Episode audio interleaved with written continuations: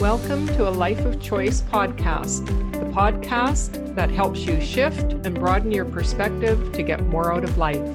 I'm your host, Robin McCaig, so let's get started. Welcome back. In the past, I've spoken about word usage and how important that is. So, for example, if we use the word try, do we actually get something accomplished? No, often not, because there is no absolute doing implied in that word.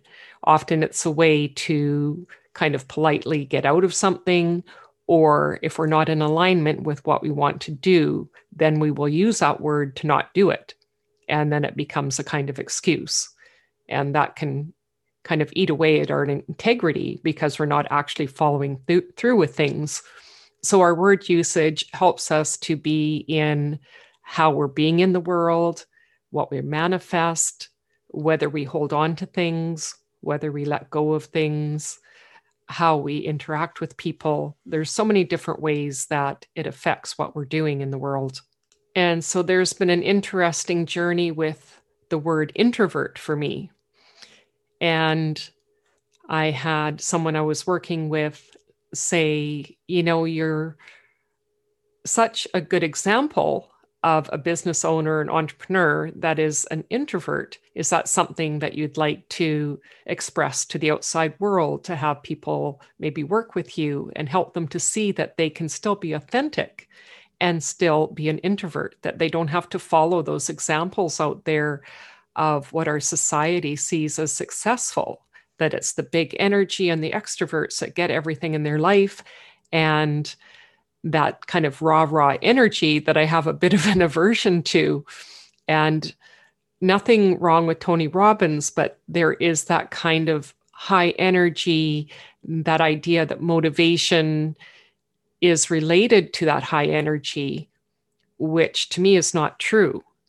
And I want to kind of break that mold and kind of break introverts out of the box because being an introvert means different things and we can be introverts in different ways in our lives. And so i've never felt comfortable talking about it from an introverted perspective. So for example going for a walk and talking about how you know i feel really comfortable because i'm an introvert and i love being by myself but we all have times when we need to have that connection to ourselves so to me it's not about being an introvert per se it simply means that I need certain ways to get my energy back. And part of that is having that time to go inward and that stillness that is so important to me. And that's part of my process. I have lots of energy. I bring in systems that give me energy. I teach energy systems. So it's not a matter of not having energy but it's a way to replenish my soul and who I am and that quietness and stillness that feeds my connection to myself. And so it's interesting today. I was talking to a friend who does some amazing work. And so we talked about that word. And to me, because a lot of things I do are systems that look like you're in a box. And I've heard people talk about the Enneagram that way. Like, why would I want to learn about the Enneagram? That's going to put me in a box of what my number is. Same with the numerology I do. The motivational map gives us numbers. And all it does is gives, give us information to move beyond. And to me, the Enneagram is the perfect solution to move beyond those ego structures that keep us stuck in the box. And it's a way to see this is what I've been told, or this is how I viewed the world, and now I can view it differently and get out of that box. And so it's the same for the introvert. It's like breaking out of that box and not being labeled by it, but knowing what is important to us and how can I use that to my advantage. And so we talked about that place of compassion and finding that place of compassion for ourselves and self compassion because often we can see it and do it for others, but do, can we do that for ourselves? So, kind of reframing that in a way that it's about really having that self compassion to what's important to me. So that introversion, extroversion scale.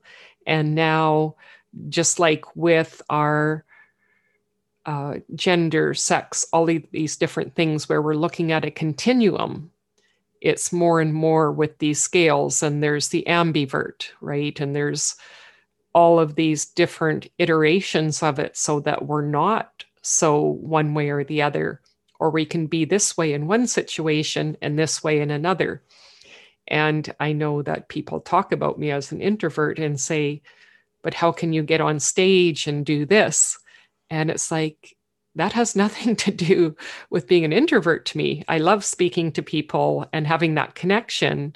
And at the same time, I need that time away from people to have my own inward time to connect to myself. That's really important to me. And to me, that's what introversion really is, is about how we get that reconnection to ourselves. And I believe whether or not you're introvert, extrovert, or wherever you are on that scale, we still need that. And the extroverts or the more extroverted people may not realize that because they do feel energized being around people and at the same time. If we're always going to the external, then we're not having that connection with ourselves. And it's so, so important to know what we need, what we connect with inside with our spirit, so we're connected mentally emotionally spiritually and physically right? That is our life of choice is by having all of those things connected and knowing what's going on with us then we can have that life of choice so that we can live the way that we want. And i was explaining to someone about one of the examples when i was younger and i was doing union work and we would go out to a retreat. So we'd be having our business meeting and then the e- evening we we went out to to have a dance. And we'd go into the club and there'd be no one on the dance floor and i'd say come on let's get up and dance. And then they'd all be shocked and say why are you okay with going up and dancing being the only person up there being the first one but yet you're very quiet and kind of shy and introverted in the meeting and you you know when you talk it's it's really great but you don't talk a lot. You're not kind of really speaking strongly except in particular things that you know you're really uh, passionate about and you know just qu- quite quiet and to me it's like those are totally different things to me, when I'm dancing, the music helps me to connect to my body. Dancing connects me to my body. And I feel such joy in that movement, in how I'm just being in the world. And it's a very freeing sensation. And I don't really care what other people think, whether they think I'm dancing okay or not, or, you know, judging me for whatever reason. And I think because I've always had that connection to music, that was one of my saving graces growing up in such a difficult childhood is when I did have music, I just really connected with it because unconsciously it is a different vibration. It was lifting my vibration without me realizing that's what it was doing. And I can remember being a kid on the prairies for a couple years, and we had a one room country schoolhouse. And so all the girls gathered in the kitchen at lunch, and someone brought a little record player, and the Beatles were just coming out. And that was so exciting. I mean, I wasn't the, the teen, I was much younger. I was maybe grade two. And at the same time, I loved the music. It was just like, wow. And I didn't uh, understand the the megalomania kind of thing where they would scream and stuff. That part I didn't get, but the music and that connection and and those are really precious memories for me of of being in that kind of school setting where you know kids of all ages were together and we just supported each other and had fun and there was no thinking about ages or grades or anything like that so And that is my little talk on the word introvert today. And so I'm curious what you think about it and if that's something is that's in your vocabulary, whether you consider yourself one or the other or a mix. And has that been something that people have talked to you about and uh, labeled you some way that either you thought, okay, that fits me, or maybe it doesn't, and maybe some feeling of feeling uncomfortable with the word.